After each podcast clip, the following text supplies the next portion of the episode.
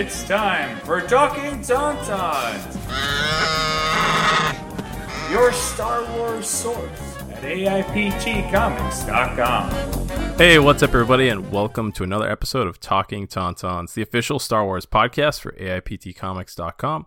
I am JJ Travers. I'm joined this morning, as always, by Connor Christensen and Jim Lahane. Just want to start off by saying uh, Merry Christmas and Happy Holidays. Uh, no matter what you celebrate, we hope you had a safe and happy holiday, and hopefully, you know, a good New Year's.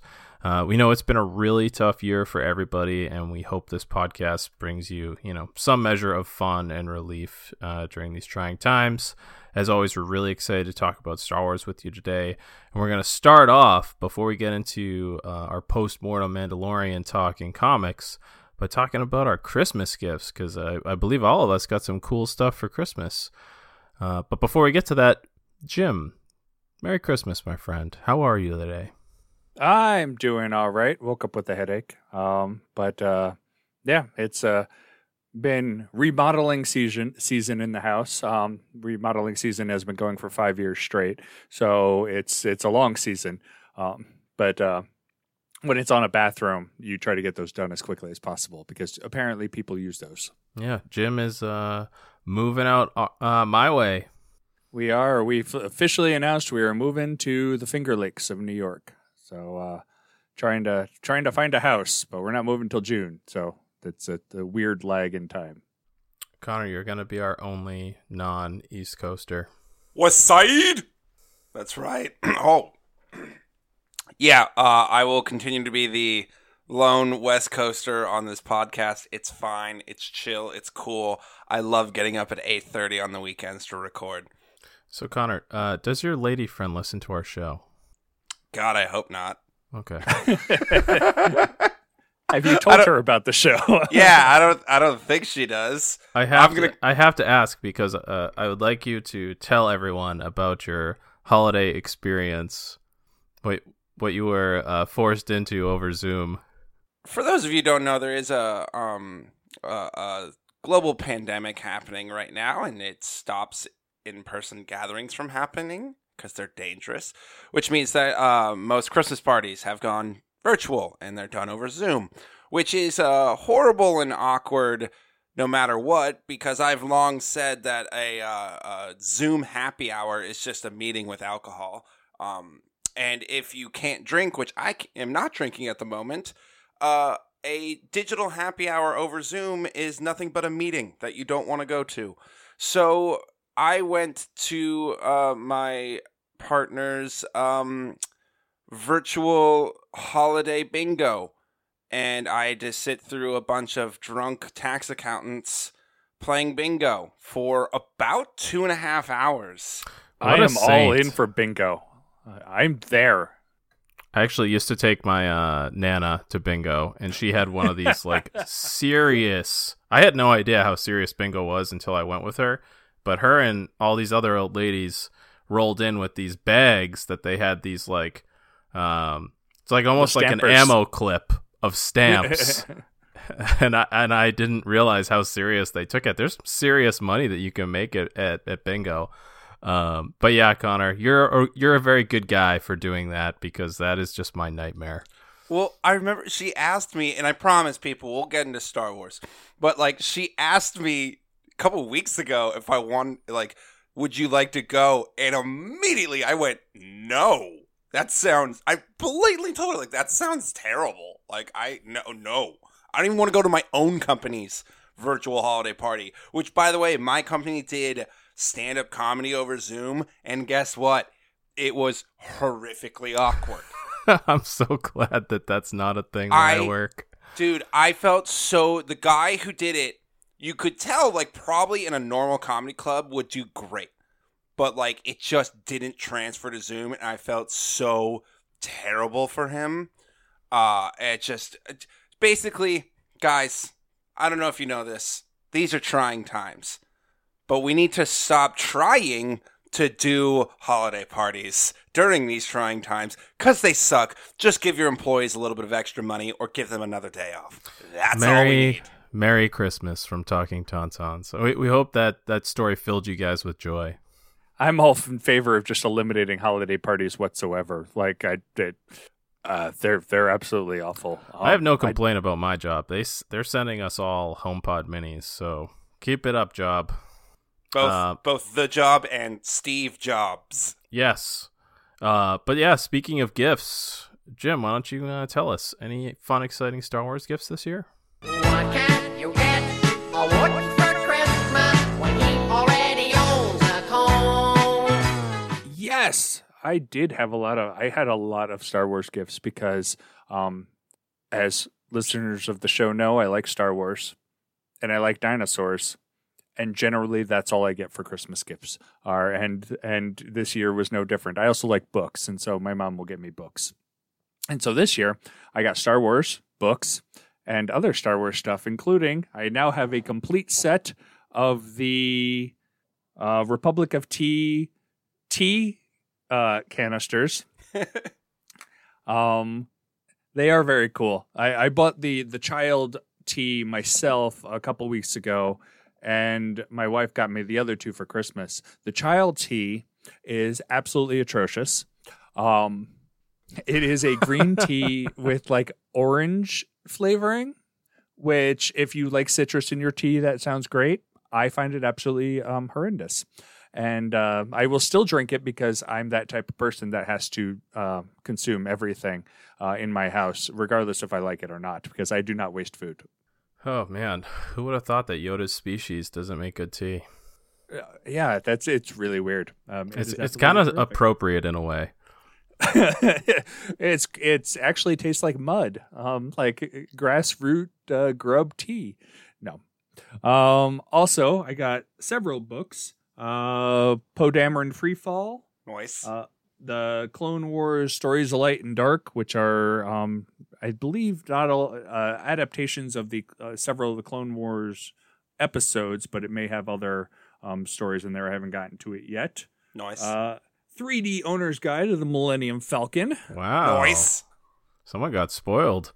I did The Legends of Luke Skywalker, the manga, which I'm actually looking forward to. I love the manga adaptations, especially after the Lost Stars adaptation. I didn't know Um, that that I, I have last uh, Lost Stars, but I didn't know that Luke thing existed. That This- looks cool. This one's fairly new, and they're coming out with more. Um, and Droidography, which is also a fun book. But the best gift of all was my child was flipping through the Amazon wish list book, which since Toys R Us went belly up, you don't get the big book of toys at Christmas. Amazon Man, kind of took over. Loved those as a kid. I know the Amazon took over, and somehow we ended up on the kids' mailing list for these. And so she uh, she picked out what she wanted to get me. We the, we even they even ripped out the pages of the Star Wars stuff, so I wouldn't know what it was at all. And they got me, or my my child basically got me. My wife ordered it. That's the- awesome. the Boba Fett uh, Lego helmet build. So you build it and it come basically comes out to look like Boba Fett's helmet, and uh, yeah, it's really cool. I'm, I'm super super excited to get the get to do this. It's only 600 pieces, so it'll probably take me like a, like an hour or two to do, but it will then live on as a sculpture of Lego in my in my office. So That is awesome. Very cool. That is that a was super plus cool. choice from from the the wife and child. yeah, that's a She- nice family right there. Yeah, she did good. She knew she's like, I knew you didn't have this, and um, so that uh, she's like the and you, she knew I liked Boba Fett, so that uh, worked out well. All right, Connor, what do you got? So I actually, for the first time, didn't get many Star Wars gifts. The only Star Wars gift I got was this shirt from my mom. That was, it was kind of a joke shirt because it is very clearly something she got as a Facebook ad from some sketchy third party seller. And it's this really terrible. I actually have it right here. Give me a second. Good podcasting. This is good radio. Here it is. Okay. Um, this really terrible like baby Yoda jersey. I don't know if you guys can see it. We can, yeah. It says no coffee, no worky, and has a baby Yoda holding a coffee mug. I rather enjoy that one actually. I don't think Okay. it's terrible at all. Here's why it's terrible. I don't mind the designer logo. It is the consistency of a like cheap like youth soccer jersey. I was gonna say, um, when you moved it past the very bright window behind you, I I was like, ah, I can see through that very easily, as if Yeah. it's almost not there. So that thing is gonna. I'll just say it. That thing's gonna chafe the living hell out of my nips. Um, so I'm gonna have to wear band aids, or I'm gonna bleed through that shirt like I'm uh, Andy from The Office. But uh, I got it and I started laughing, and I was like, "Mom, you got this off of a Facebook ad, didn't you?" She's like, "Yeah, it's pretty terrible, huh?" I'm like, "Yeah." um, Love you. but no, so that was that was the lone uh, Star Wars gift I got, and then let me grab the other ones. Sorry, I, I sh- should have grabbed these before the show. You should have grabbed it before the show. Mm. Jim and I have ours prepared by our computers. Everyone. Okay, so these these are not gifts that I received. These are my little brother who's going to be listening to this. He loves Star Wars as much as I do. And I, you know, I knew he wanted something Star Wars related for Christmas, so I asked him, "Well, like, you know, what if I got you books, would you read them?" And he was like, "Oh, absolutely." So I Good got man. him I got him Alphabet Squadron, uh, and then all three Thrawn books. Thrawn Thrawn Allegiances and Thrawn Treason. But then I was like, well, Alliances. sorry. Yes, alle- alliances, not allegiances. My bad. I'm not good at reading. I saw Jim's face the second you said it. I was like, oh, oh no. But I I realized I'm like, well, oh, and I also got a Myth and Fables. But I realized I'm like, well, I don't want him to read these books and then go to talk to me about them and me not know. So, Merry Christmas to myself. I bought myself all four books as well. I'm really Um, proud of you, buddy. We'll have you in the Star Wars book club yet. and I'm, I I started reading Thrawn immediately, and I am already about a quarter of the way through. It is absolutely fantastic. I am I get books now. I'm into books. Um, but yeah, I I'm hoping to finish up Thrawn before Light of the Jedi comes out. Um, then get Light of the Jedi done, and then get back into Thrawn. But yeah, that was weirdly this year was uh light on the Star Wars gifts. Oh, Light of the Jedi was a great book. Oh, somebody Yes, got Jim it read early. it early. We all know. Yeah, I finished it last week. All right. I'll show you guys my small collection. Uh so my mom gave me um three Star Wars. Oh, four technically. They're all small, but uh I find them all very useful and delightful. So this is the first one. A baby Yoda hand sanitizer for my car. I told her just offhandedly we were talking on the phone while I was getting out of the car the other day and I was like, "Man, I really should keep uh, hand sanitizer in my car for when I'm out and about." And one of the first things she gives me gives me is this little hand sanitizer with Baby Yoda on it. So it's cool because it's it's a case that I can hang wherever, and uh, once it's out, I can just pop a new one in there. Uh, so I thought that was very like thoughtful and and uh, really well, it's just fun. Yeah, Very then, on uh, brand for 2020. Yes, Very, very. That is a very 2020 gift in the best way. And then she said, "Well, I wanted to get you something for your keys um, that would be useful, and um, Is it a Baby Yoda hand sanitizer that attaches to your keys? it's not. it's a Millennium Falcon keychain that doubles Ah. as a bottle opener. Oh, nice. Yeah. So I thought that was very thoughtful. Um, and then my next one that she got me was the favorite. I can't show them to you guys um, because one pair is already dirty uh, and the other are in my um, my dresser. But she got me two pairs of socks. Um, I'm a big fan of socks, and these are awesome because in the past when people have gifted me like um, superhero or Star Wars socks, they're great, but they're like the thin everyday socks. These um, she got me an Imperial themed set um, and one that's Vader. They're like thick wool, like really warm winter socks. So I was stoked about that. That's I actually um when I go to celebration I'll buy uh, stance socks which are like the high quality like you feel like you're wearing like slippers sort of socks um and they're like really nice and they're still some of my favorite socks like I'll I'll throw on a pair of those just to wear around the house. Remember when you were a kid, you would get socks and it was like the ugh gift.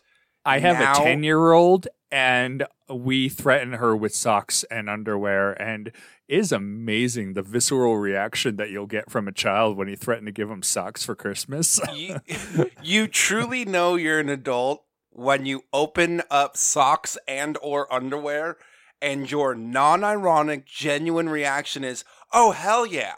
Yeah, Like- I, I couldn't have been happier with with those. I was- and um, I just unpacked like all my winter clothes last week and swapped out, you know, my ankle socks for my winter socks. And I was like, man, a lot of these winter socks got to go in the trash because they're so worn through. So this is perfect.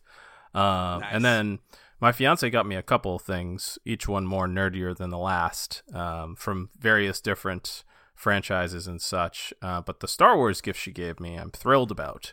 Uh, Jim, it's a book and one that you might not have. It's Oh. the art of the Mandalorian, and as you guys can see uh, from me holding it up, it's quite quite big. It's a nice coffee table size book, and um, something that everyone who who watches the show will know is that at the end of the episode, you get uh, a, a little treat from the art department with their um, their storyboards, and I always am like, you know, those are gorgeous. I would love to see more of that. And I always comment to her about how much I love those. So being the super thoughtful person that she is, she got me the art book and um I was Yeah, after the it. eighth time of you mentioning it, she went fine. I get the hint. Well, I didn't even think about um, you know, the fact that they would have this out already, but it's awesome. I was flipping through it on on Christmas and there's so many cool drawings in here and, and it's just cool seeing like um, you know, this is a big part of the process behind um creating these scenes and moments and characters and it's so cool to see a lot of the concept art um, that didn't make it in and a lot of stuff that you can tell was influenced by Ralph McQuarrie and who knows maybe some of these unused drawings and characters one day will be used in other Star Wars projects It's very rad, very rad. I need to step up my art book game. I have no art books. Like a loser. you know where to start man Ralph McQuarrie I know I want that set so bad. That's not a cheap set. It's almost like it was brought up on a previous episode, and I have family who listens, and they didn't even get it from me. I'm just kidding. My parents nailed it on Christmas. A non-Star Wars gift, a but I very just want quick correction. Well, I just want to bring this up because I know he's going to listen. He's going to complain, and now he's on Discord, so he's going to complain about it on Discord too. My dad got me for anyone who's a football fan, like, and like I mean like a football fan, because this is kind of a deep cut. My dad got me a custom Blake Bortles Denver Broncos jersey. For those of you Wow. who don't know, Blake Bortles was the starting quarterback for the Jacksonville Jaguars a few years ago. He led uh, UCF to a couple undefeated seasons in college. He was a, he had like three good seasons, but then the the Jaguars let him go. He signed with the Rams as a backup quarterback. He got let go by the Rams, and now he is on the Denver Broncos practice squad. No. But I love Blake Bortles. Like he's a really funny dude. He's just like a very like normal guy who happens to play football. So when he got signed by the Broncos onto their practice squad, I was like, "Oh my god, I need a Blake Bortles jersey." And my dad actually got me one. that's So- really funny Totally not Star Wars, but the funniest gift ever in the best way. The only thing I know about Blake Bortles is from The Good Place. And if you've ever watched The Good Place, he comes up frequently. Um, yeah, yeah. Like you have to. Well, Good Place is absolutely fantastic show, and uh, he he he gets mentioned quite frequently because one of the uh, one of the the guys in The Good Place is a, a fan of the Jacksonville Jaguars. That's awesome. I, That's I really still need to watch The Good Place. But anyway, that um non Star Wars gift, but just made me laugh so hard, and I can't wait to wear it today because it's NFL Sunday. Um, but also one more thing I forgot is my um sister's boyfriend got me uh, a Lego gift card because him and I constantly talk about Star Wars Legos together. Um, so that's nice. But the only thing that kind of sucks right now is the Lego store in terms of the Star Wars section has basically nothing in stock right now. Oh, So hold on. If you were looking at potential Legos, may I recommend the, helmets. Boba Fett uh, build helmet? I hear that they are fantastic. Well, they're coming out with a new X-wing build and a new Tie Fighter build that are more affordable. Um, usually the like the Poe Dameron X-wing, whether you get the one from the Force Awakens or you get it from the Rise of Skywalker, those are around like ninety bucks. Actually, the Poe Dameron one from Force Awakens, the black one, is out of production, so that one's actually like one hundred and eighty now. Um, but like Tie Fighters too, the only Tie Fighter they've done recently is the one from Solo, It's and that one enormous yeah, and that one went out of production shortly after the film, and even though it's this one is that one is like 700 pieces, it reta- it goes for like 220 bucks now.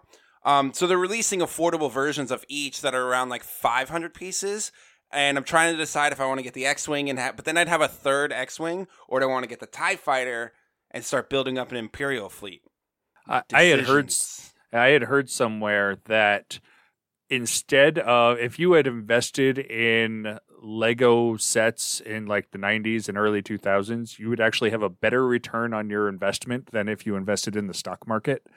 Um, because Lego sets have actually gone up for more value than the stock market has. That's kind of incredible. it's almost like comic books, except there's less intentional scarcity with Legos. Like you know, like with comic books, or like like especially like they'll they'll be like, oh, we'll release a number one because it'll bump up sales and it'll become a collector's item.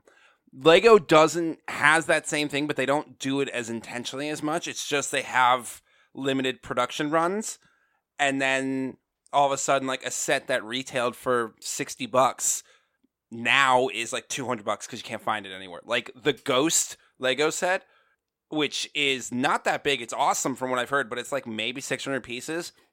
That thing retailed at like, pff, I think 60 bucks. You can't find it for less than $400 now. It's ridiculous. yeah, um, I love Legos. I can't wait to build them with a future kid one day. And uh, or one you find on the street. I- I'm gonna, Kid, avo- I'm gonna avoid that. but uh, yeah, my my best friend's daughter, he started to get her into Legos and Star Wars Legos. Um, and yeah, I look forward to being able to enjoy that one day with a future child. So yeah, Star Wars Legos, great gift idea. Uh, but we got to move on here because we got a lot of stuff to talk about.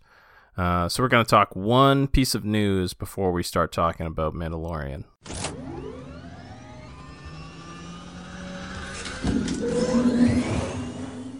So, uh, the big, you know, the season finale for Mandalorian season two uh, left us with about a million questions, uh, which we're going to talk about. But before we do, um, the episode ended as we talked about last episode of this show uh, with Boba Fett and Fennec Shand uh, taking over um, Jabba the Hutt's former palace that was now being run by a very large Bib Fortuna. Uh, and then it closed out saying, you know, the Book of Boba 2021. And everyone went crazy wondering what it was. Well, Disney only made us wait, I think, three days before they officially announced via the Star Wars Twitter uh, that the Book of Boba Fett will be a new original series uh, starring uh, Temuera Morrison and Ming Na Wen, executive produced by Jon Favreau, Dave Filoni, and Robert Rodriguez, set within the timeline of The Mandalorian and is coming to Disney Plus in December 2021.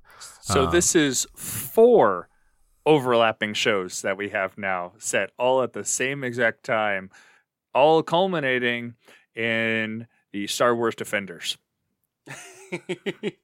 I don't know if this is culminating in that, but the other three supposedly are. Uh, yeah, so prior to the announcement, we didn't know if it was going to be a film, if it was a series, if it was an anthology, or something else entirely, but now we know it's going to be a series. Uh, there's no word on how many episodes, if this is planned to be a one and done. We really don't know. Um, but, I mean, with who's starring in it and who's producing, I can't wait. We've got, um, you know, two guys that have delivered two of the best seasons and overall just content of Star Wars under Disney's umbrella. And then Robert Rodriguez is just fantastic. Um, big fan of him. And I'm a big fan of both the actors, so I can't wait for this. Yeah, I'm I'm really excited and interested to see. Obviously, uh, Filoni and Favreau being involved is awesome and huge, but I was most excited like, oh, Robert Rodriguez is heavily involved uh, as well. Um, and he did, you know, he directed the episode where Boba truly returns and like announces that he's he's back. Um, so I want to see more of the Robert Rodriguez flavor in this show. Um, I think Robert Rodriguez knows how to balance sincerity and campiness very well. He's kind of the best at balancing that, I would say. Like he's up there with like Quentin Tarantino, where it's like it's just the perfect amount of campy. And I think that's exactly what you want in Star Wars. Um, so I I hope that he is doing more than executive producing. Um, but either way, it's good to get those questions answered. Uh, because I honestly thought that like, oh, I guess I thought the Mandalorian season three was going to be the Book of Boba. Um, and I'm kind of glad to see it's not. Not that we're going to get more of Din Djarin, so that is also nice. But yeah, this, uh, you know, good to get a little little details on this. Uh, Jim, as our resident Boba Fett super fan, how did you feel about this? I was super excited. Um, it kind of like it's what I had assumed was coming because it didn't make any sense that the Mandalorian would be the third season would be the Book of Boba Fett when the Mandalorian is the Mandalorian, and right in the episode they said, "Boba Fett, you're not a Mandalorian." And he goes, "Yeah, who cares?" Um, and so it doesn't make any sense that the show would switch to Boba Fett, and so that's why I initially assumed this would be its own TV series, and that's exactly what it turns out to be. Uh, I'm super. I love Boba Fett, and I think Robert Rodriguez really nailed it in his episode. And after watching the Disney Gallery on season two, uh, which we'll get into, they I kind of I know more about Robert Rodriguez now than I did before, and I, I really like him. Like he seems like a generally cool dude.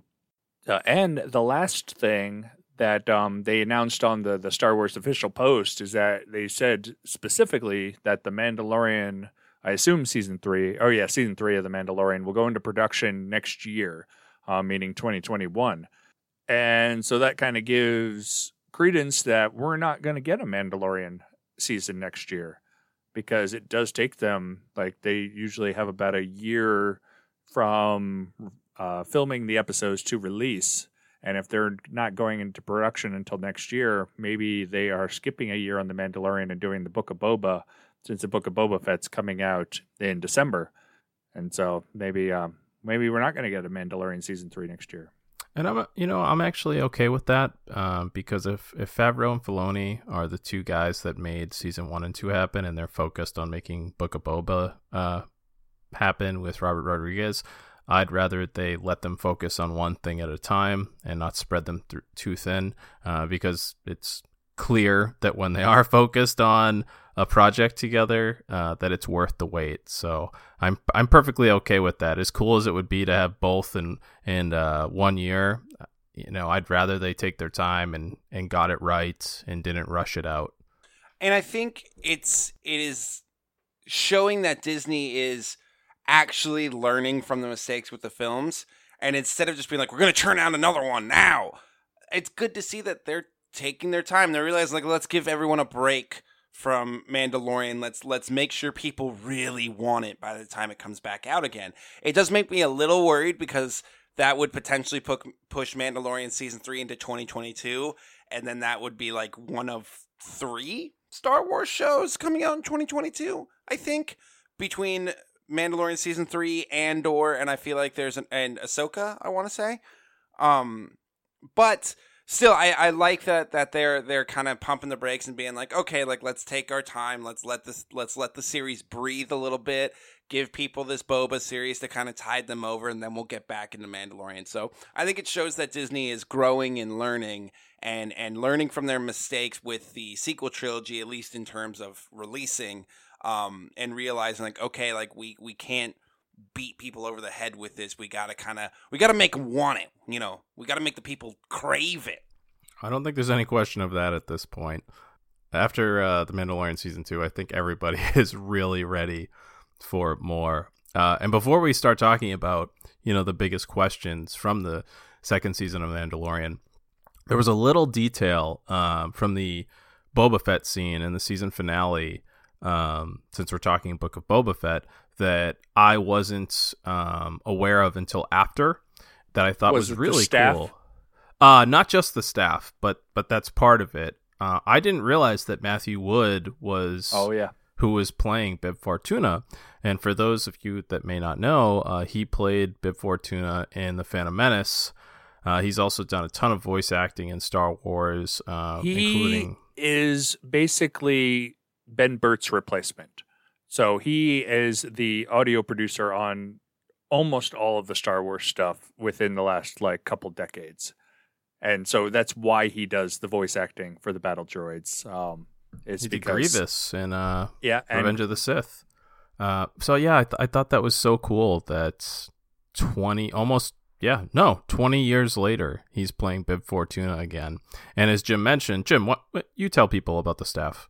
Oh, the staff. So in the the um the end credit scene, he's holding a looked like a um like a braided wood staff with a, kind of like a diamond opening on the top of it, which was the piece that came with the figure of Bib Fortuna. And this isn't the only time we've gotten um figures with random stuff like the Yoda figure back in the the early 80s came with a, a snake um, and so like the figures oftentimes would have random pieces that we've never seen in the movies, and this staff was never seen in the movie. Um, and so that was the uh, the kind of the Easter egg that they they included this staff with Bib Fortuna, even though um, this is its first uh, actual appearance from the uh, in canon. Um, from the from the figure, which is kind of like one of those things that you know these people love Star Wars. Yeah, yeah, it was a, it was a really nice little touch, uh, and I wasn't aware that that was Matt Wood. Uh, I thought that was such a cool thing for them to do, and as you said, just that little Easter egg, you know that that got included because these people just love it. Yeah, I hope if we if we end up getting Darth Vader again in like the Cassian Andor series, I hope instead of just having a cape, he has like a cape and a cowl, like he did in the the like first toys they released. I don't know if you guys ever noticed that. It always throws me off when I see that toy from the '70s. That like he doesn't just have a cape; he has like a cape and like it's not like a Batman cowl. It's closer to like a Dracula cowl. Yeah, So the, should- the the thing that goes around the back of Yeah, his head. yeah. So give. I hope if we get Darth Vader, give give us a nod, give him a dope cowl. Hold out hope, buddy. Anything could happen in Star Wars.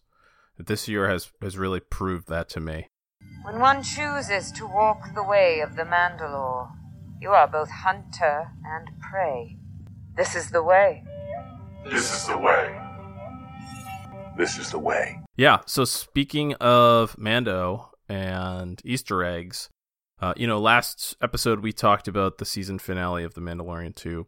Uh, and now that we've all kind of had time to digest and watch it again, uh, there is a lot of questions of what is going to happen with not only season three, but uh, the slew of characters that are now. Uh, we know some of them are getting their own series. We highly suspect a lot of them will be in a lot of these series, including The Mandalorian season three. Uh, so we wanted to talk a little bit about that, as well as um, Disney followed suit again with the second season and released. Uh, they're releasing a gallery series.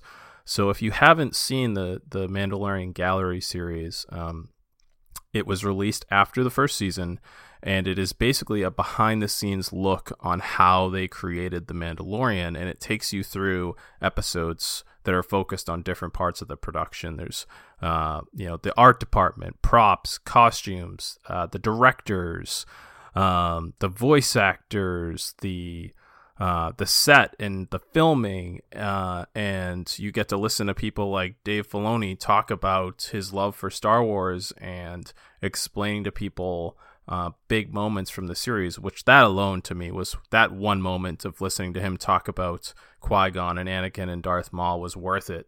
uh, uh, Out of all of that, um, and they followed suit with the second season and, and released the first episode. Uh, so thank you, Jim, for reminding me because I would have missed it. Yeah, in regards to that, I don't think this is the first episode. I think this is it. Um Oh, really? yeah, it's like the first season of Disney Gallery was 8 episodes long and I think if you add up all the runtime of that, it actually was longer than The Mandalorian because those episodes those episodes were long, in depth, and some of them were absolutely fantastic. Like learning about the volume itself was um, if you don't watch any of it, just watch the volume episode to find out how they did all this stuff, and it still blows your mind that they they were able to achieve almost all of those sets inside a studio, regardless of what where they were like across the galaxy. Um, and the second season of the gallery has only released one episode, but the way it's framed seems like this is all we're getting. And it's more of a one hour overview of the entire season where they kind of go episode by episode, jumping director to director across the, the season.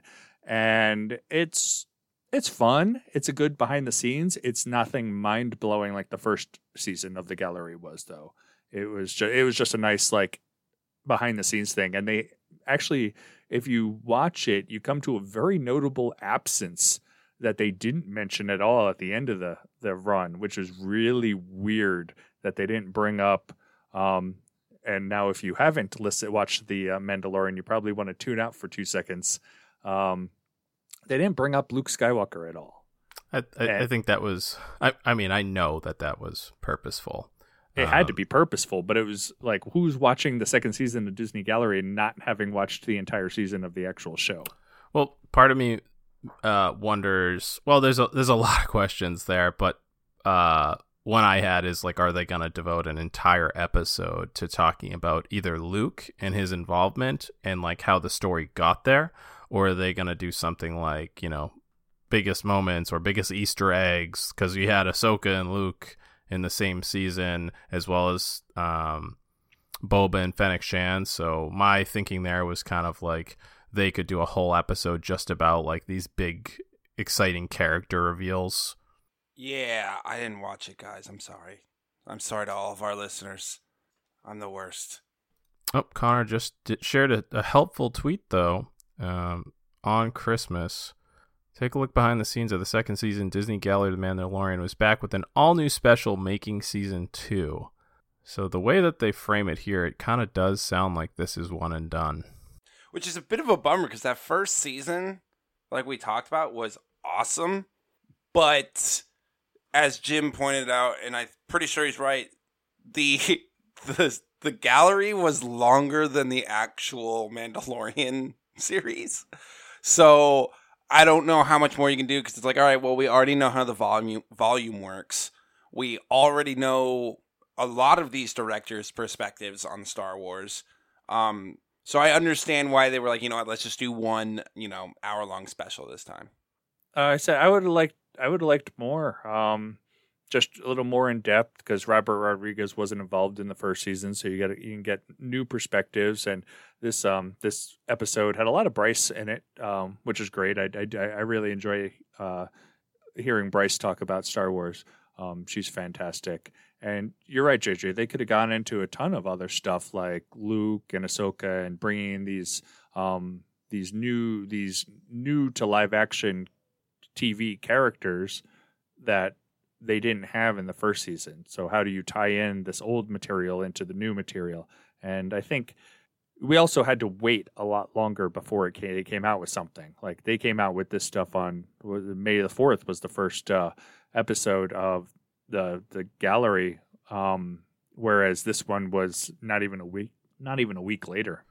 Perhaps on the inverse of that is because Ahsoka and Boba are getting their own series, and because the Luke moment was the Luke moment, they don't want to give anything away there because we know there's more coming for Boba and Ahsoka. So maybe it's difficult for these folks to talk about those without giving away what's coming.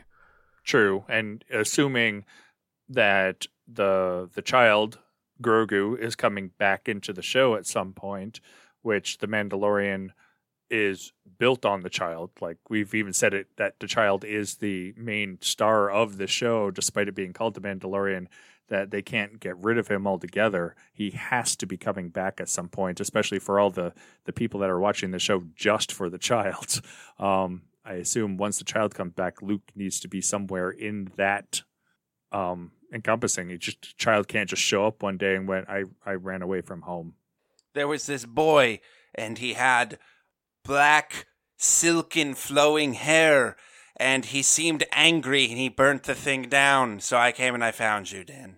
Before we move on from the gallery, I, I do want to say how cool it was to see them using the um uh, Volume? the, the volume to create how I, I loved how they talked about creating Boba's ship, the interior of his ship, and showing how it rotated.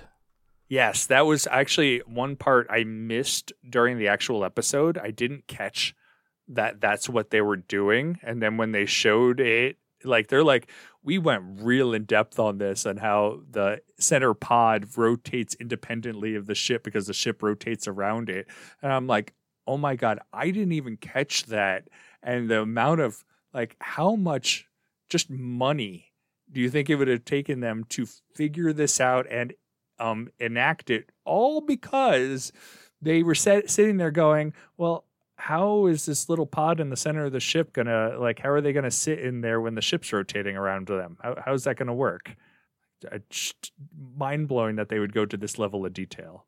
you know, again, labor of love. That's what this said to me. Um, and it was just cool listening to them talk about the history of Boba and seeing Robert Rod- Rodriguez talk about how he took like something that was supposed to be like a three minute fight action sequence, and I think he said he turned it into like a nine or thirteen minute sequence, and it all started with him uh, in his backyard with his sons wearing stormtrooper and uh, Mandalorian helmets and pointing with like Nerf guns at each other, and he edited in laser shots. And then for like explosions, he had stormtrooper action figures in his fingers, like twirling through the air. And he was like, I sent it to Dave Filoni. He was like, wait a minute, are, are those? And he, he was dead serious about this. Like, this was the vision. He got like so excited about it that he had his sons help him film this in his backyard and he sent it to Filoni. He's like, "This is what I'm thinking," and Filoni was like, "Wait a minute, are those action figures?" And Robert Rodriguez was like, "Yeah, I'm sorry, it's all I had." And he's like, "No, no, no, this this makes it amazing. This is this is why I'm excited about it." just the fact that I was laughing hysterically because he has his kids, his like.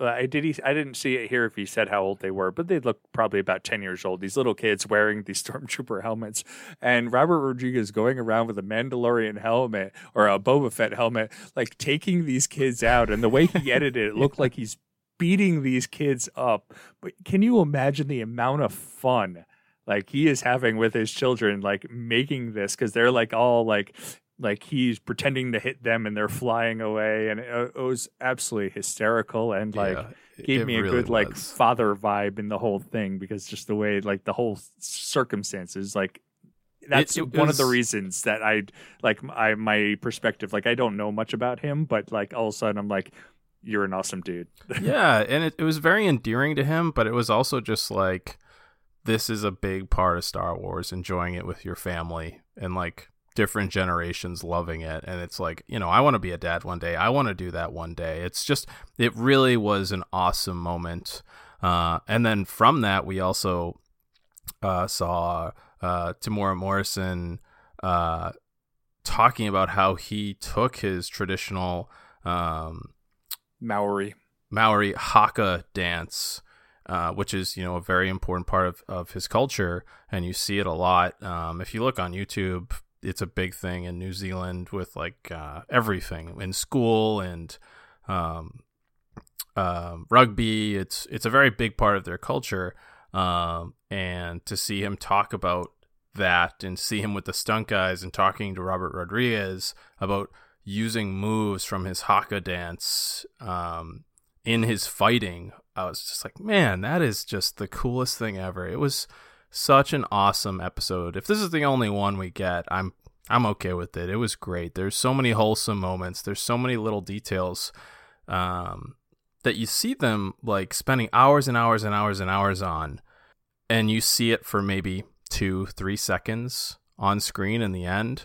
But when you add up all these little moments that these people are spending hours and hours and hours on, Bryce said it. This is what makes people believe it's real. This is what adds to the immersion and makes you think like I'm there. This is a galaxy far, far away. And again, we've said it multiple times during this discussion. It's about love. These people love what they're doing and they love Star Wars. And it just makes me feel really grateful and appreciative as a fan. And also, uh, it gives me a lot of hope um, and confidence for the future of where this is going when you have people like that working on this. Yeah, Bryce brought up a really interesting point that um, it, it kind of where their mindset is that I, I found fascinating because she was talking about filming on the ship. And the ship is a basically a, a stage, and it's kind of what you were saying. Film it as if it was real, and people will believe that it's real. Well, when you're filming on a ship, she's like, "Well, we could have had a crane come in. That was the initial plan, was to have a crane come in with a camera And I I don't know who had um, made the comment, but they said, well, like, can you get a crane if this was a real ship? Would you be able to film with a crane? The answer is no, because the crane wouldn't be able to go anywhere. And she's like, if this was a real ship, you'd be filming on basically the camera up on stilts or uh, uh, uh, something of that effect. And so that's how they filmed it because that would make it more real. And I just found like just that level of thought placed into this. Like, who would even think of that? Like, you're just trying to make a a, a, a scene on a ship. Like, who would think like, well, we can't use a crane because this if this was a real ship, you can't use a crane. Like, oh, that's it's that's another like I love Bryce and I I think she's uh She's delightful. she, she is su- super delightful just to listen to her talk about this and like how she like takes control over everything and everyone's like yeah bryce is great we'll do whatever she asks All right. Um, so moving on to you know our biggest questions from season two. Before we get into like all of the where is it going from here with character X, Y, and Z. Um, well, Connor, let's start with you. What was your favorite episode? Ooh, favorite episode is tricky because my my favorite moment is not in my favorite episode. So f- I would say for my favorite episode, um, I can't remember the name of it. I think it was chapter fourteen. The uh, A tragedy. the- no, no. So it was chapter fifteen. The the the, the believer. um, Yes, The Believer. That episode was fantastic. Um it was the only episode this season other than the second episode that didn't seem to hinge on some sort of big character return or some sort of big easter egg or something like that and it was just a really really good story about a guy trying to right the wrongs of his past yeah, that was the Bill Burr episode. yes that so was that so so that's an interesting episode. I don't want to cut you off. I just want to add these two facts and then let you go. Um, that was the one of uh, there's eight episodes, and that was one of two that was not written by Jon Favreau. That was written and directed by Rick uh, Famayua or Fama. I think that's how you say his last name. so Um, he's also the one who directed the prison break episode from the first ep- from first season yeah. which sorry, was Connor. my which was my favorite episode of last season too. Weirdly enough, um, but yeah, this that episode was just, I it surprised me so much because it was the it was just like we're bringing back this character that honestly no one really cares that much about, even if you love Bill Burr like I do. Um, but they brought back this character and they made him more than just this one note bad guy. You know, he and and just the amount there was more depth given to Mayfeld in that episode than you know half the other characters in the show. So I I thought that episode was fantastic, and I think it, it stands out to me by how surprisingly deep it was, and and how surprisingly emotional it was. So that that to me was my my favorite episode of the season. Um, but that that's you know it- it- that's my favorite episode in a season in which I kind of loved every episode. Yeah, uh, that was an excellent choice, and I apologize for cutting you off. I just wanted to point out that fact there because I thought it was interesting that that um you know that was one of the two. Uh, Jim, what about you? So, looking, I'm uh, giving a general overview of season two. Looking at them, I'd say probably the last episode. I had said it at the time, and I'm probably going to stand by it. The last episode didn't really have any low points for me, and I think it just kept getting the episode kept getting better and better, and the way that everything worked out like was really good. Um, I didn't realize Peyton Reed uh, also had directed the last episode. Um, on top of his uh, other uh, directorial of the the passenger, which was my least favorite episode of the season, um, for reasons that shall go unnamed. White giant spiders. Um, and I, th- I just I thought everything worked out really well. Like um, as I've heard several times, like Luke Skywalker being uh, introduced was not a terribly giant surprise because it's what you expect, but it's what you expect. It's because it's what the story calls for, and it's what makes the most sense. And they they played up on it, and I thought, um, beside the awkward CGI on his face or uh, screen mapping or whatever, um, I thought it was uh, I thought it was the the funnest one. Um, but I'd, I'd say probably my second favorite would be uh, the the believer as well, just for that that scene towards the, um, the the scene towards the end with them just uh, sitting around the table and uh, chatting. The Inglorious, Inglorious uh, Bastards homage, Yeah. as I took it, or comparison, whatever. Uh, yeah, the the Believer was an incredible episode. Bill Burr blew me away there. As I mean, all three of those actors during that scene were uh, unreal. Um, and the rescue, it's hard to say this one isn't my favorite. Um, and you're right, Jim. Top to bottom, it was pretty much perfect. Um, but it's funny that you mentioned it.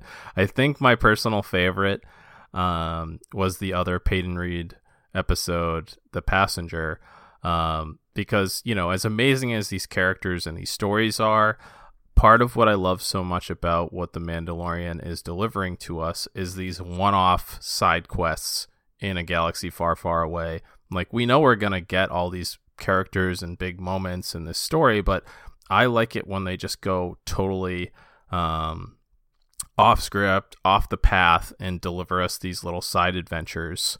Uh, that's the stuff that like I really appreciate.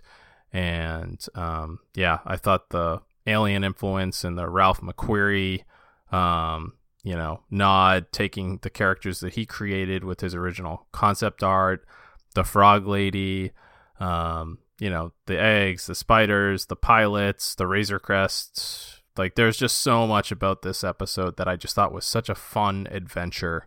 Uh, and that's what Star Wars is, you know, for me in a lot of ways, like really fun adventures um, in a crazy sci fi universe. So um, I think th- that The Believer is probably the best all around episode, and The Rescue is um, the most important, hands down. I don't think there's argument there. But I had, I think I had the most f- just fun with the passenger. I definitely had the least fun. Speaking of the believer again, uh, I just remembered something. My uh, the owner of my local comic shop pointed out to me. Shout out uh, Now or Never Comics if you're in San Diego, go check it out. It's a great place. But uh, he had pointed out that if you watch that episode again, Din Djarin when he takes his helmet off, when he turns to to speak to Mayfeld or speak to uh, I can't remember the Imperial's name, he doesn't turn his neck. He turns his whole body Yeah. because he's so used to having the helmet on where he has to turn his shoulders that he he keeps doing it, which I I never noticed until I watched the scene again. But it's like that little commitment, and I don't know if that was a directorial choice, if that was a choice of Pedro Pascal, but just the detail in that episode is is amazing, and that's that same episode where we get the detail about inside Slave One, where you see the interior of the ship start to rotate as the ship takes off. So yeah, uh, not to you know keep hammering on that episode, but it's it's just so good. Yeah, All interesting right. note uh, about the Frog Lady. The actress who played the Frog Lady, I didn't realize this, Misty Rose, Rosas, Rosa, Roja. I'm sorry, I don't know how to pronounce her last name. Um, but she also played uh, Kuiil, and I think she got overshadowed by that one because Kuiil was voiced by, um, oh, what's his name? Nick Nolte. Yeah, Nick Nolte. So like Nick Nolte was like credited as uh Kuiil's character, but she actually played the body for him, and then she basically got her own credits for Frog Lady, and the fa- fact that they still call her Frog Lady as her official title. I was gonna say that's not us making up her name, people. Frog Lady is her canonical referential name. I don't know if that's her proper name, but if you watch the movie with subtitles on and you watch the credits, she is credited as simply Frog, Frog Lady. Lady. You gotta love it. All right. So, moving on uh, to the questions that we're left with, there's a lot here. Um, but I think we should focus on um, the biggest question about our lead character, Din Djarin. So, the child is gone. The child arc seems to have officially closed. It's what led us through two seasons of this series. Um, he has broken the the rules that sentence you to death uh, for his creed, for his clan. He captured the dark saber and is now the de facto ruler of Mandalore and the Mandalorian people. And he doesn't want anything to do with it. But what he has you know been charged with. His quest is complete, and we knew it was more than just a quest for him. It was you know a lot more than that.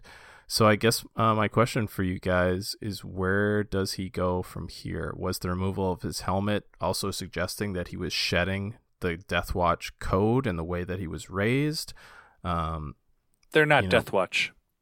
oh, uh, I'm sorry, whatever the clan was. Um, I don't the- think we ever got an official title, but I, I did hear specifically that he is not part of Death Watch. got it. Um, but yeah, you know, where does he go from here? Is the question. Well, I would I I can't remember who brought it up to me. It could have been Nick or it could have been my brother Matt or my brother Carson. One of those three people mentioned it to me. But season 3 could sort of shift the villain role somewhat to Bo-Katan and not necessarily have her as a villain but have it be it's it's Din and Bo kind of butting heads about the future of Mandalorians and Din possibly realizing, like, you know, maybe I do want to be more involved in the greater culture, and maybe I really should take the dark saber and go rule Mandalore. I think that would be a really cool direction for the show to go, and have Din go from this fatherhood role to now a you know leader of his people role.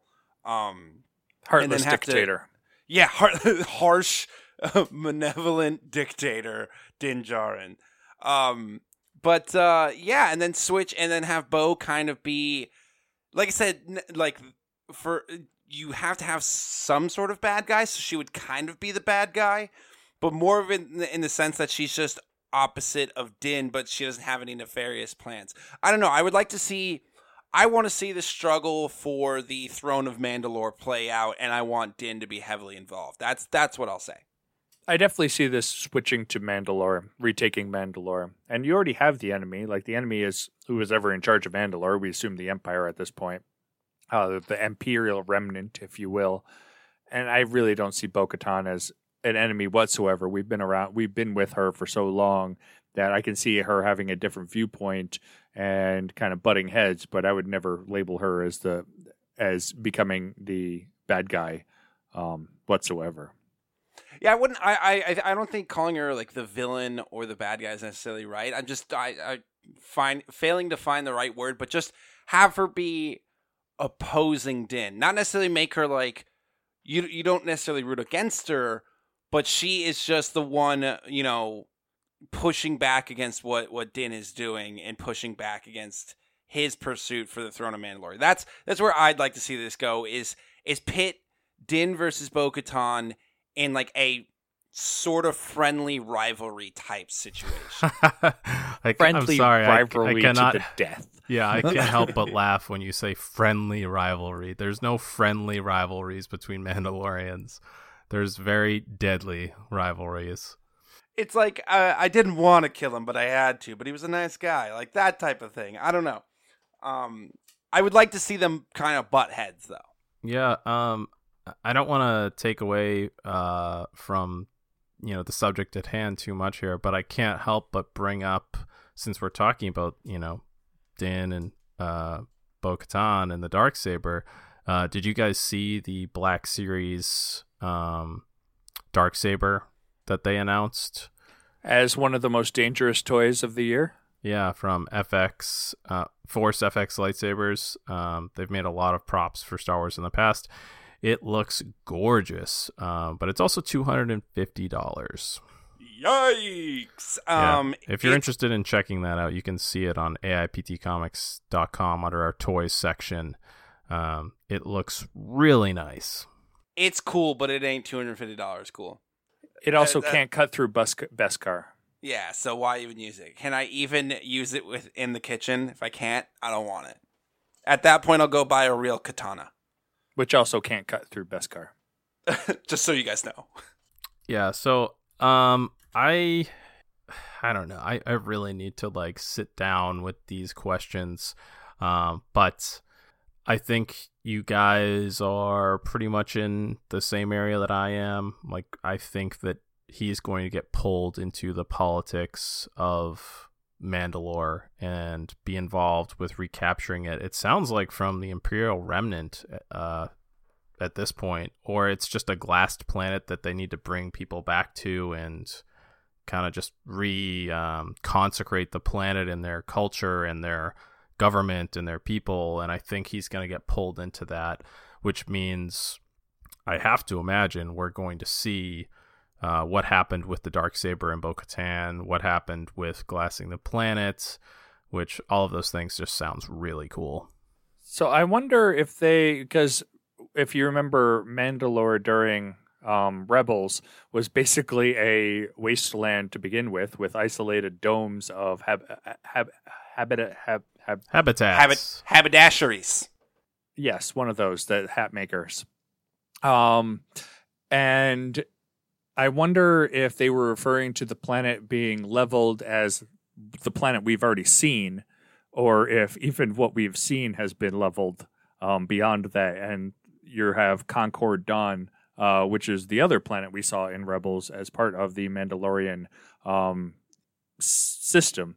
Uh, if everything has kind of been moved off into a different uh, location, because in Legends, the planet Mandalore isn't a fixed thing. The planet Mandalore is wherever the Mandalorians are residing, and they're a conquering race. And so the planet Mandalore had been moved around quite a bit. And I wonder if we're going to get into that a little more, um, because we all know Dave Filoni is not afraid to um, introduce Legends materials into this this, this canon.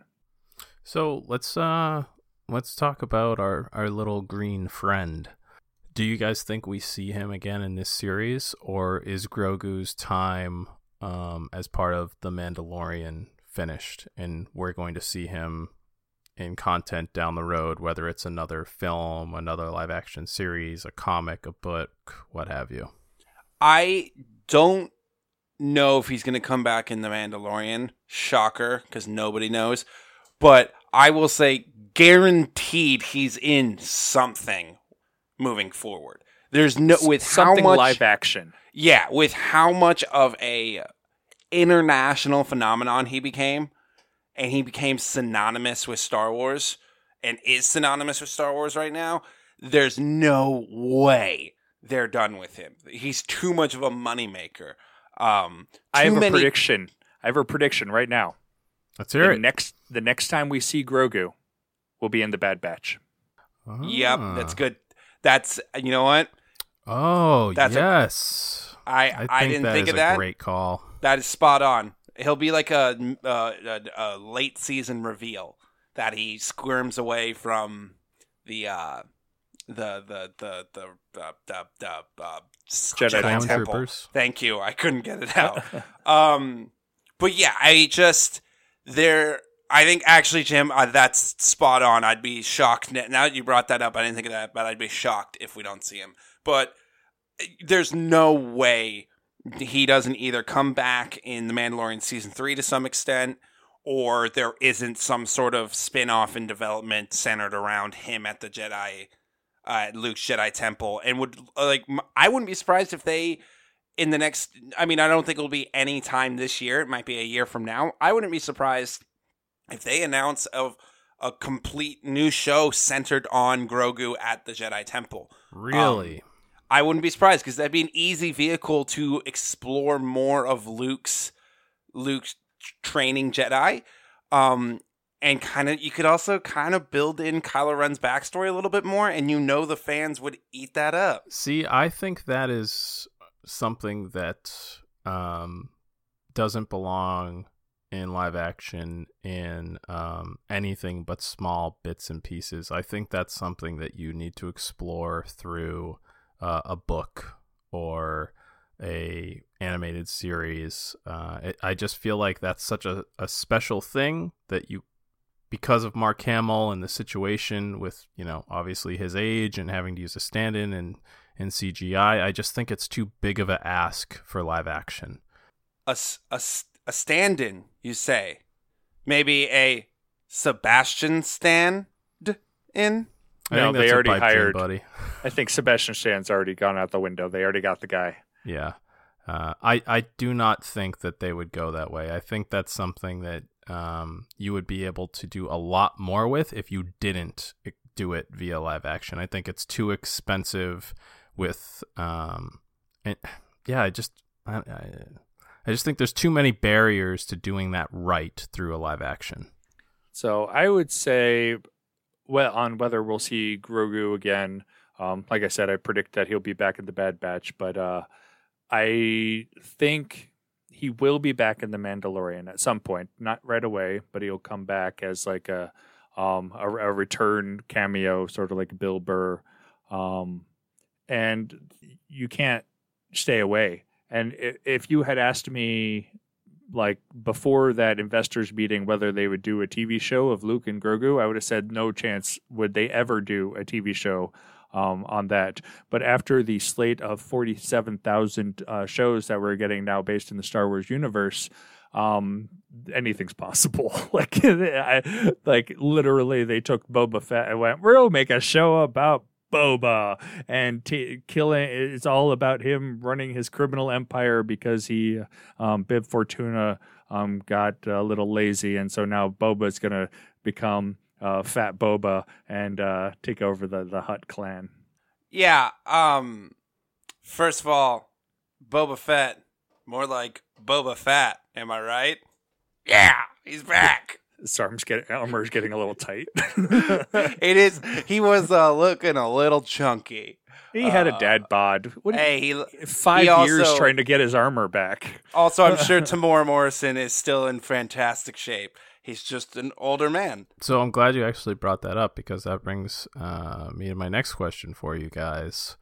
Uh, with the Book of Boba Fett uh, and the you know another big question: Are we going to see him escaping from the Sarlacc pit? I just want some sort. I don't even need to see it. I don't need a big flashback. I just, for the sake of curiosity, just want to know how he got out. I don't think it's necessarily integral. You don't. You honestly don't have to explain it. You can just be like, "Yeah, he's back. Who cares?" But I would like to know. Um, Yeah, I don't think we'll see it, but I think he will maybe talk about it like to somebody who cares that he's not out to kill. Um like, yeah, how did he get out of that that hole in the ground? Like, well, this is how it happened. if if they don't explain it, my head canon is going to be the robot chicken episode where he just flies out back from the dead. That's going to be my head canon. So Cobb Vanth wore Boba's armor for five years. Just been clearly Boba knew where it was. So is that something else you think they'll address? Why he didn't take it back from Vanth? Do you guys think that maybe Vanth was part of um, him getting out of the Sarlacc pit? I wonder if he actually knew the armor was there because remember when Din Djarin was looking for the town, they said the town was gone. And so I'm wondering if that town on the edge of nowhere was not even known about in regards to anything else on the planet. Like it was kind of forgotten town, and you have a sheriff who potentially is just trying to get away from it all uh, in a forgotten place, and he just happened to find this armor, um, find uh, this armor, and so let's. It may be he was legit looking for the armor for five years, but not like like super on the hunt. But you have an entire planet. Like imagine like on Earth, planet's a big place regardless of how Star Wars seems to make things seem like anything on a planet is like, oh, just around the block. Well, I, I've been thinking about it too. What are the chances that this Book of Boba show is more of an anthology that is going to be most not maybe an anthology is not the right word, but like what are the chances that a lot of this show is just Boba Fett telling stories about what he was up to while searching for the armor? I don't think uh, there's a very good chance of that because why have him? why have him and Fennec Shand bust in, kill Bib Fortuna, take over the former seat of Jabba the Hutt in the you know the top of the criminal underground, um, the em- top of the criminal empire for Tatooine, and then not do anything with that? I feel like that would be crazy. He puts his feet up on a dewback laying at his chair, lights the fireplace. And he died peacefully in his sleep and lived happily ever after. Yeah, he just ate and drank for about fifteen years, and that was that. No, I smoking I, his I, pipe. I think it could be like an A and like the A plot will be the present and the B plot will be the the past. I think I wouldn't be surprised if that's what this show ends up being. That we get half the show is devoted to what he's doing as the new, you know, leader of this criminal uh, syndicate, and the other half of the show is what was he up to the five years between his death and getting the armor back. Oh, sorry, his death quotations. Guess we'll see. All right. Uh, one last question for you guys before we move on here. What happens with Moff Gideon? Republic prison. He may actually that may actually tie into the Rangers of the New Republic uh, series, where uh, um, and maybe even Ahsoka with Thrawn, where he he I can't imagine he's not dead. I can't imagine he won't come back, but uh, maybe Prison Break uh, two. Yeah, I, I think I think Jim is spot on that this will he will tie into to Rangers of the New Republic in some way because I think they were obviously incredibly intentional in leaving him alive uh, to have the ability to bring him back somewhere else, and it would make sense that he comes back um, through some sort of prison break or something like that. You know, or just give us that uh, Star Wars prison show starring Giancarlo Esposito, where it's him just becoming a shot caller in uh, New Republic prison. I'd be down for that too. That but no, I think it does is sound really cool. right. That actually sounds pretty rad. sounds like a cool show, actually. Disney, holla at your boy. Um, but no, I, I agree with Jim. I think I think he, I think it makes sense that he would come back in in that show and kind of be like the connective tissue between the Mandalorian and the Rangers of the New Republic would be uh him. So, can I bring up one point about the this season as an overall thing? Please. One of the things that um, didn't sit well with me while we were filming it, uh, while the while we were watching it. I was like, we filmed it. No, we When? didn't film it while we were talking about it, and um, kind of as I've listened to other people talk about it, was the Ahsoka cameo and how she came in, and it didn't really feel like Ahsoka. And I think I made a comment at the time that it could have literally been any Jedi, and you would have gotten the same thing. Like she didn't, it did not need to be Ahsoka at that point. And when watching the Disney Gallery, they even commented on this that I heard before that the literally the only reason that they brought Ahsoka on was so that we could figure out Grogu's name. They needed someone on there who could communicate with Grogu through the Force to find out Grogu's name because they knew what Grogu's name was before they like many episodes earlier.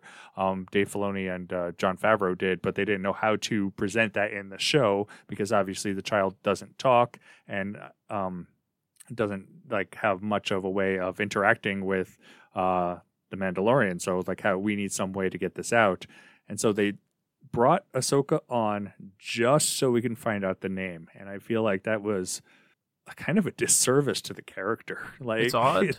um I'm glad you bring that up. It's odd to me too because they also make the comment during that uh Dave Filoni I believe says like I didn't want to just bring her back to bring her back. I wanted to have a purpose behind it. And then as you said, it's just to name Grogu, which to me says um whoever it was uh Kathleen Kennedy, I don't know, was basically like we want to do an Ahsoka series, so get this character in this show. That's my suspicion there, possibly. I could be completely wrong. Like it could have come up after they saw the episode and saw fan reaction to it. Um, but it, it did feel odd that that's the only reason they gave for the character's inclusion.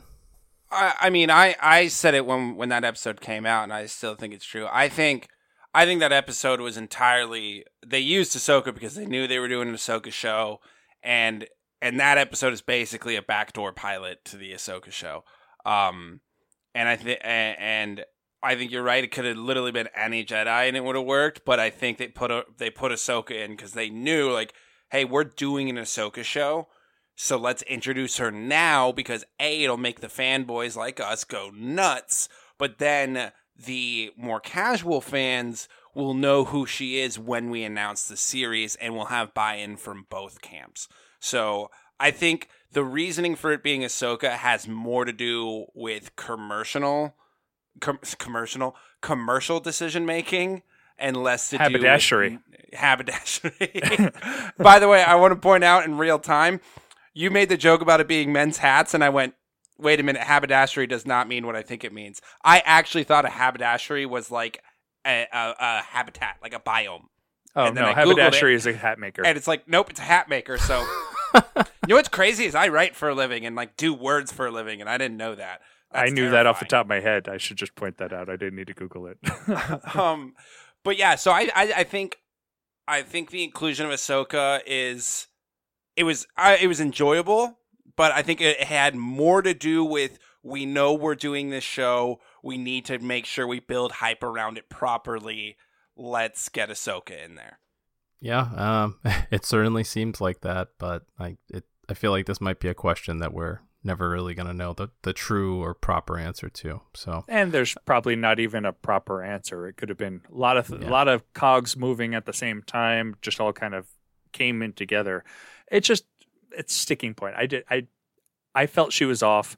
And another podcast I listened to, Sisters with Sabers, um, one of the hosts named her daughter Ahsoka, and she did not like the way Ahsoka was presented in the episode. She's like, it did not feel like Ahsoka, and I 100% agree with her. Um, yeah, especially after seeing where she left off in, in Rebels and seeing her in the last season of Clone Wars, I have to agree. It wasn't some crazy sticking point for me that I was, you know, horribly upset about, but I can certainly see um, the point of folks who do raise that as a, as a uh, an irk irksome moment. But uh, it is what it is.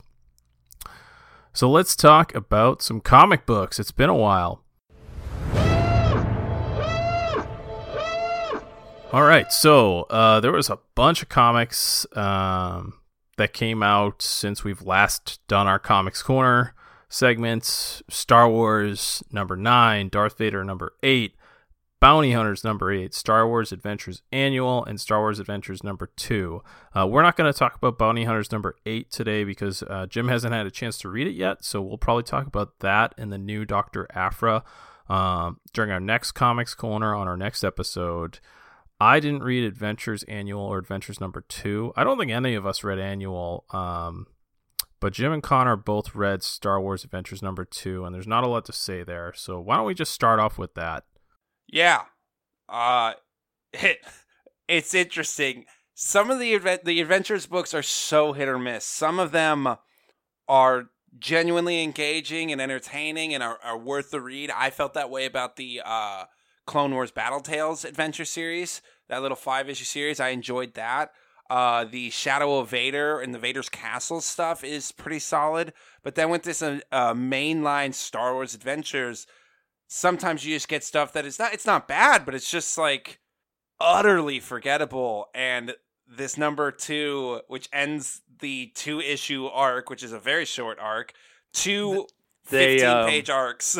it's Star Wars Adventures does that a lot. Is that they'll they'll have two. The way Star Wars Adventures works is it has two stories in every issue, and a lot of times they'll actually arc one of those stories across one, two, but two, three issues, which is weird when you have a full size comic book and you could just put the whole story into one comic book.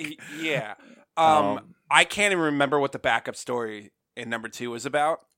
So there's I, that. I don't. Or the Couldn't ba- even- well, the the backup story in number two. The the first one was the finishing up with the Rey training, and then the second issue was basically this is the, the one I had. I kind of had a problem with it because it's where Kylo Ren um now is supreme leader. So it's between uh the Last Jedi and the Rise of Skywalker, but he has his mask, which we saw crushed and then reforged.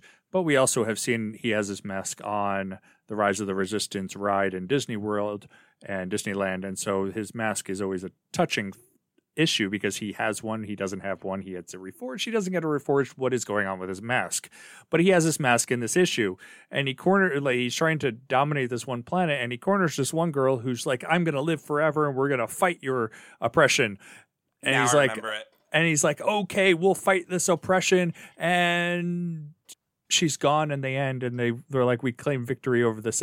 I'm like, I read the last two pages four times. I'm like, are they miss? There's something missing here. They like skipped a whole page. Like, and it felt it felt very out of place for the character because it's like that's the character to me is like should not be in a children's book because it's like yeah i'm sorry but we know kylo ren like he would have slaughtered the whole village like, Yeah, and he's like getting into this seen him do it. conversation. yeah, he's not going to stop to talk to this person. He would just kill them. We that's what he does in the movies constantly. Like literally, the Rise of Skywalker opens with him slaughtering people on Mustafar. So it's like, yeah, I was now I remember that it was super weird. And then the the Rey training little story arc, very similar, just sort of ends. Um, it was fine. I it- yeah, it's just it's that's that one word review for Star Wars Adventure, and Star Star Wars Adventures. It's fine. Yeah, All so right. I must, I must. My one uh, comment that I have about uh, the annual Star Wars Adventure Annual, which I did read, um, is that it has in one of my favorite characters on the cover, and like one of the two stories. Again, two stories is about Jaxxon, and I absolutely love Jaxxon. rabbit. And Cavan Scott um, wrote this one, and he likes. I he, I, I believe one of his favorite characters is also Jaxxon because he is the probably the only person to have written Jaxxon into canon. Come on the pod, Kevin. Come talk to us. I want to talk about because Kevin wrote that uh, Shadow of Vader's Castle that I was telling you guys about. Yes, which is it was I was shocked. I was like, this is great. Like I thoroughly enjoyed this. Um, and it doesn't feel like a kid's book. So anyway, not to get off track. Uh, let's get in. What do we want to do? We want to do Well, speaking Star- of Vader, let's talk about Vader. let's do so Vader. Uh, we had Star Wars Darth Vader number eight out this week. Uh, was it this week? No, it was last Uh, week. couple excuse me, the sixteenth. Uh, so he is on Mustafar. This is part. Is this part three? I believe. it is part, Yes, part three, three. of the Eye Yes. Into Uh, the fire. So the Emperor has basically um, dropped him on Mustafar and said, if you use the Force, you die. You need to get back to understanding what it means to be a Sith. I'm tired of your weakness and your lies. Uh, I'm gonna kill you if you if you don't make it through this trial.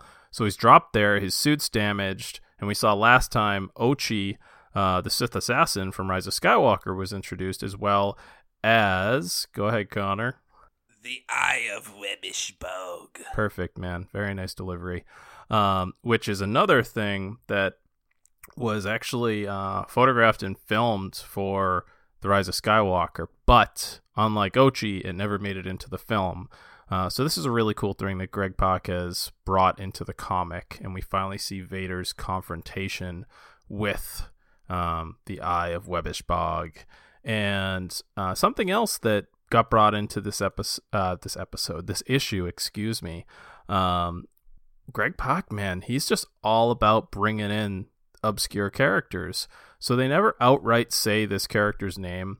Uh, Ochi is talking to someone that shows up with with Death Troopers, who's an Umbaran, which is a, a species of like really pale people with white eyes.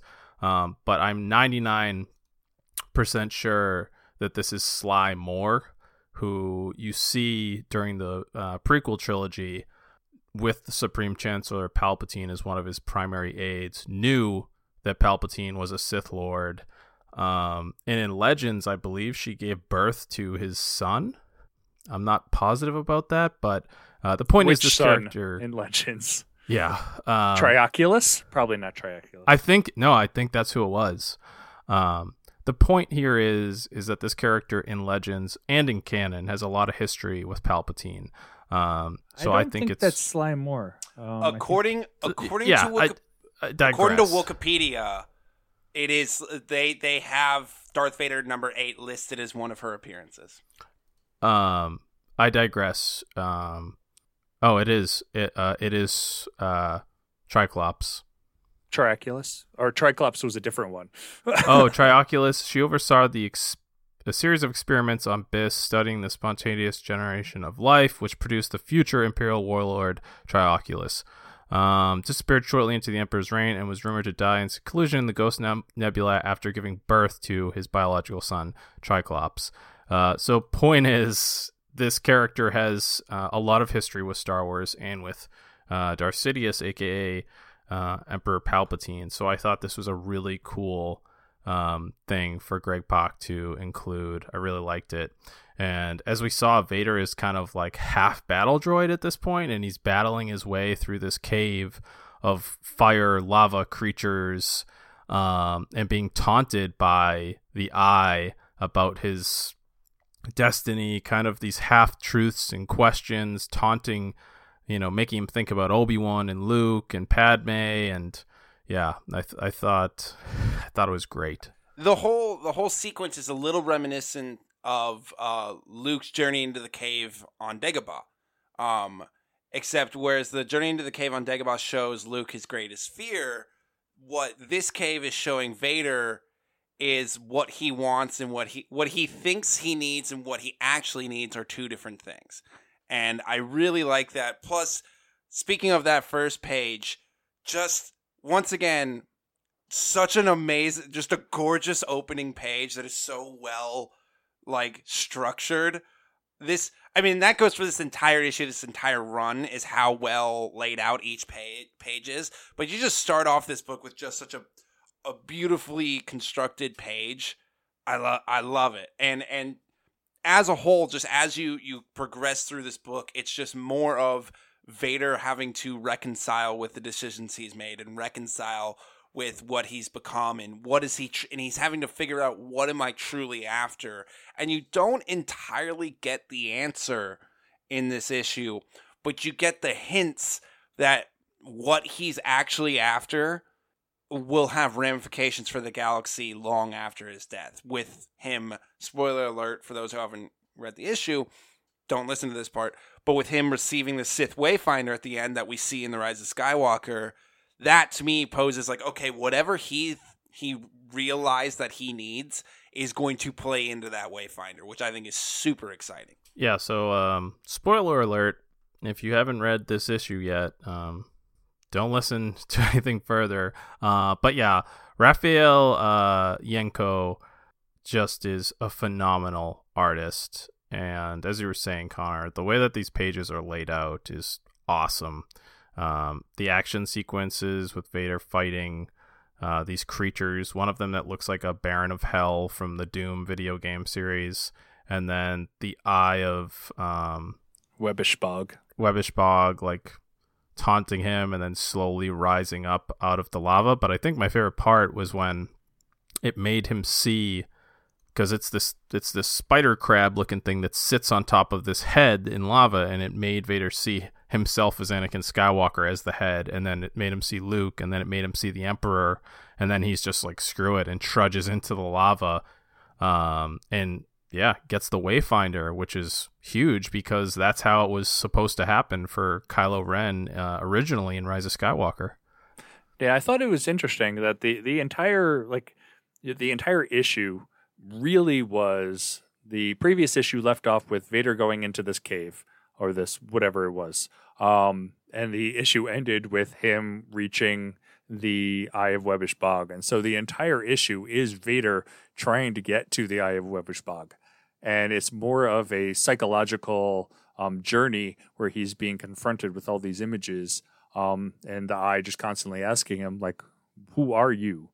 Like Vader keeps asking the Eye, like, who are you? Who's this that you're who are you that you're talking to me and i just repeats back to him well who are you and that's part of the, the the the journey of vader he's, he's trying to figure himself out still um, this is you're looking at like 22 years later and he's still trying to figure out like am i vader? Am i anakin? I don't know what i am. I don't know what i need. I don't know what i want. And that's kind of the whole thing is that he the, at the end he's given the wayfinder and it's still it's like I don't know if this is what you want or if this is what you need, but this is what you're getting.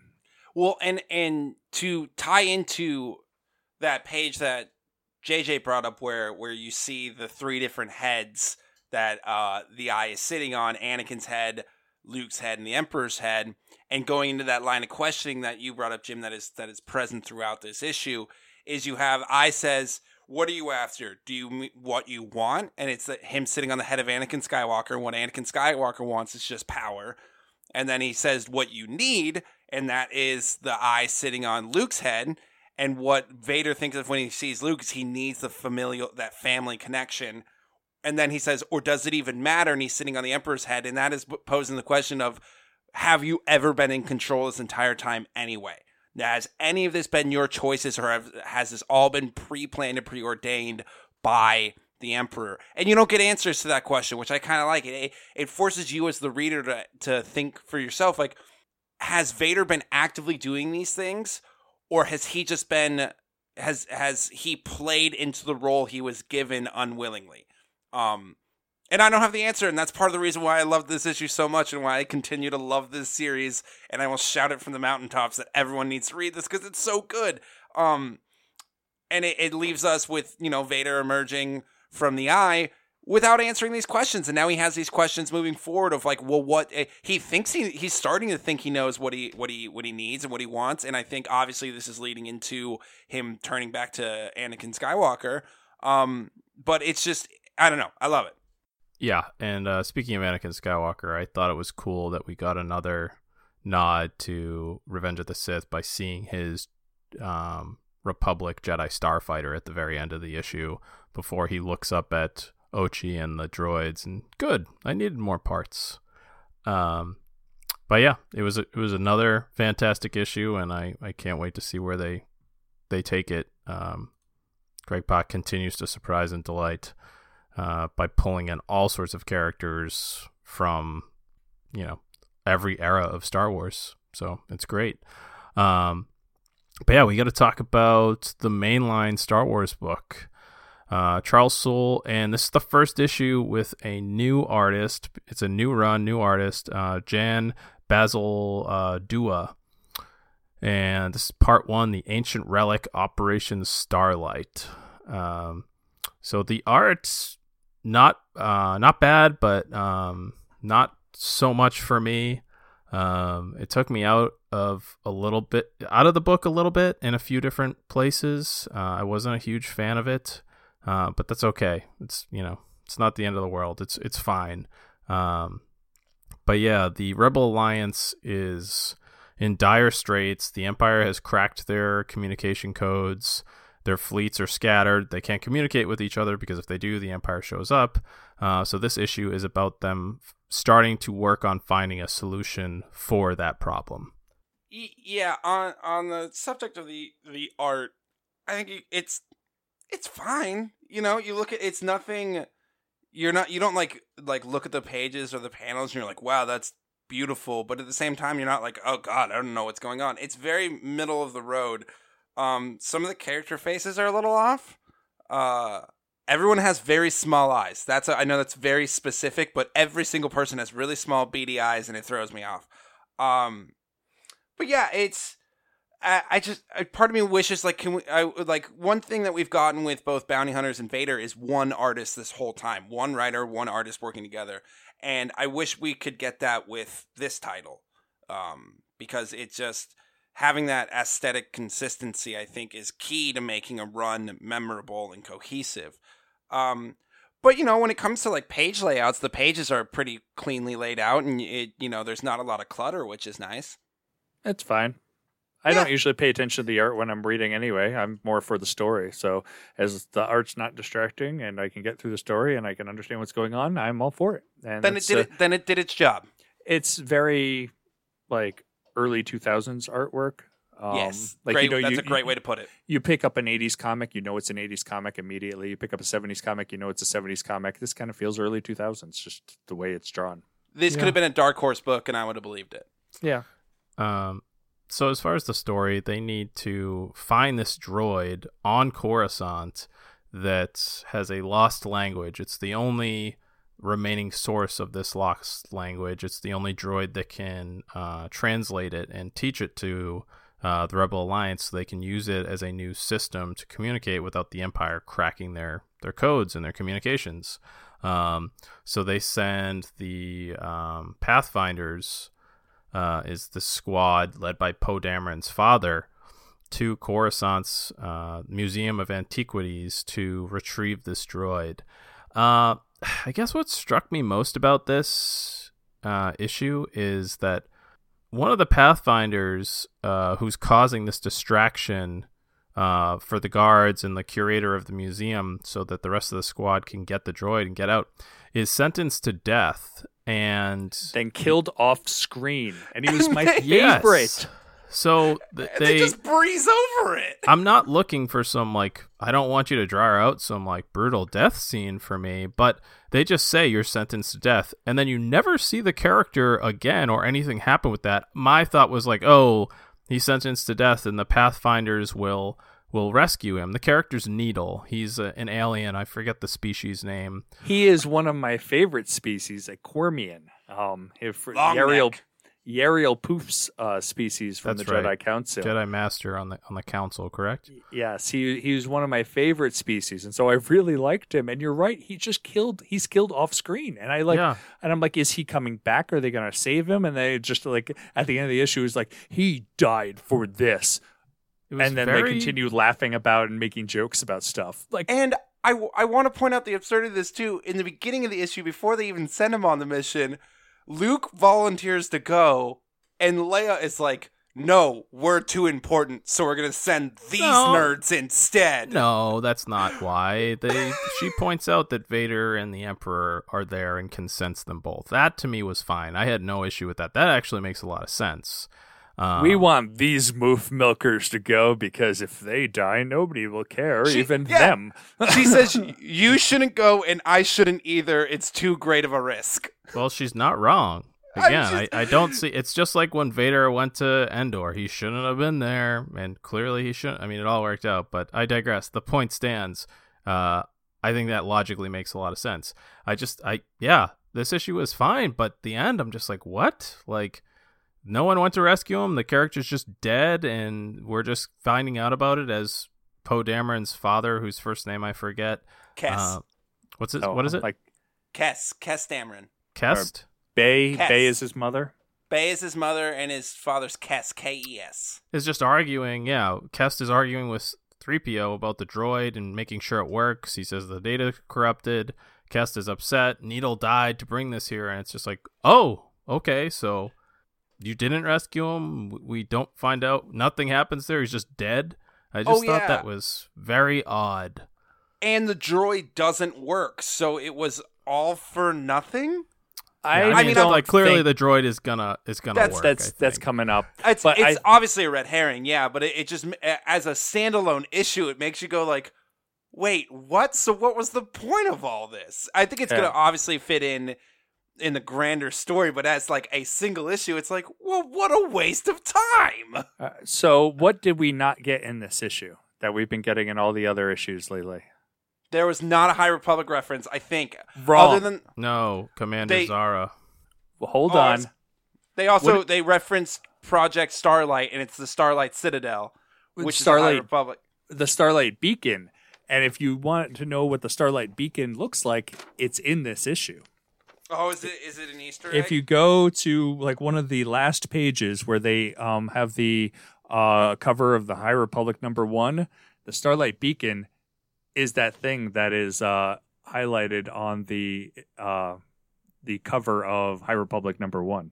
It's not in the uh, digital issue. It must be printed uh, only. But it's also if you go look at the cover of um, Light of the Jedi, it's on there. It's in the background. Uh, uh, yeah, I, I saw it there. I, I just don't think the digital version of the comic Okay. got it.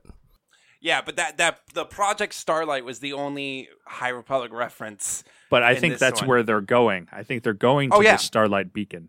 Yeah, no, no, that's it's- that's I where they're, it- they for for reasons at the moment. We don't know why, but they they did point out like that's that's what Operation Starlight is. Is they're they're trying to find this High Republic beacon for like I said for reasons.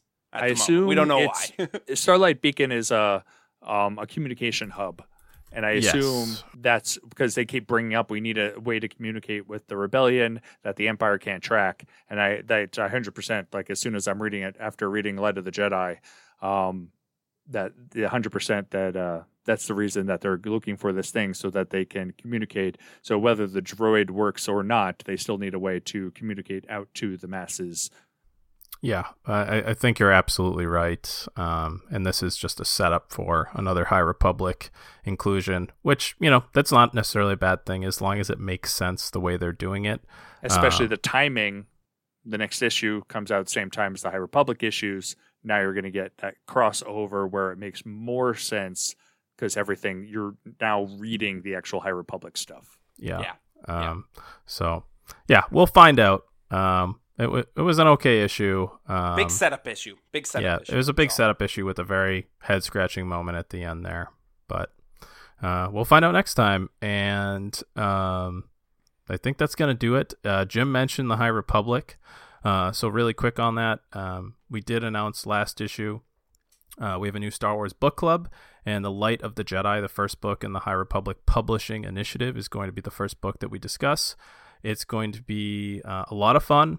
Jim, Connor, and I are all in the book club, along with uh, three or four other writers on the site, and I think we already have one patron signed up as well. So we'd love for you to join us. Uh, you can join through our Patreon. Um, we're running it through our Discord. Um, the minimum tier for that is two dollars. Uh, so we'd love to have you. You can find out more about our Patreon at aiptcomics.com, where you can find all of us and more Star Wars content.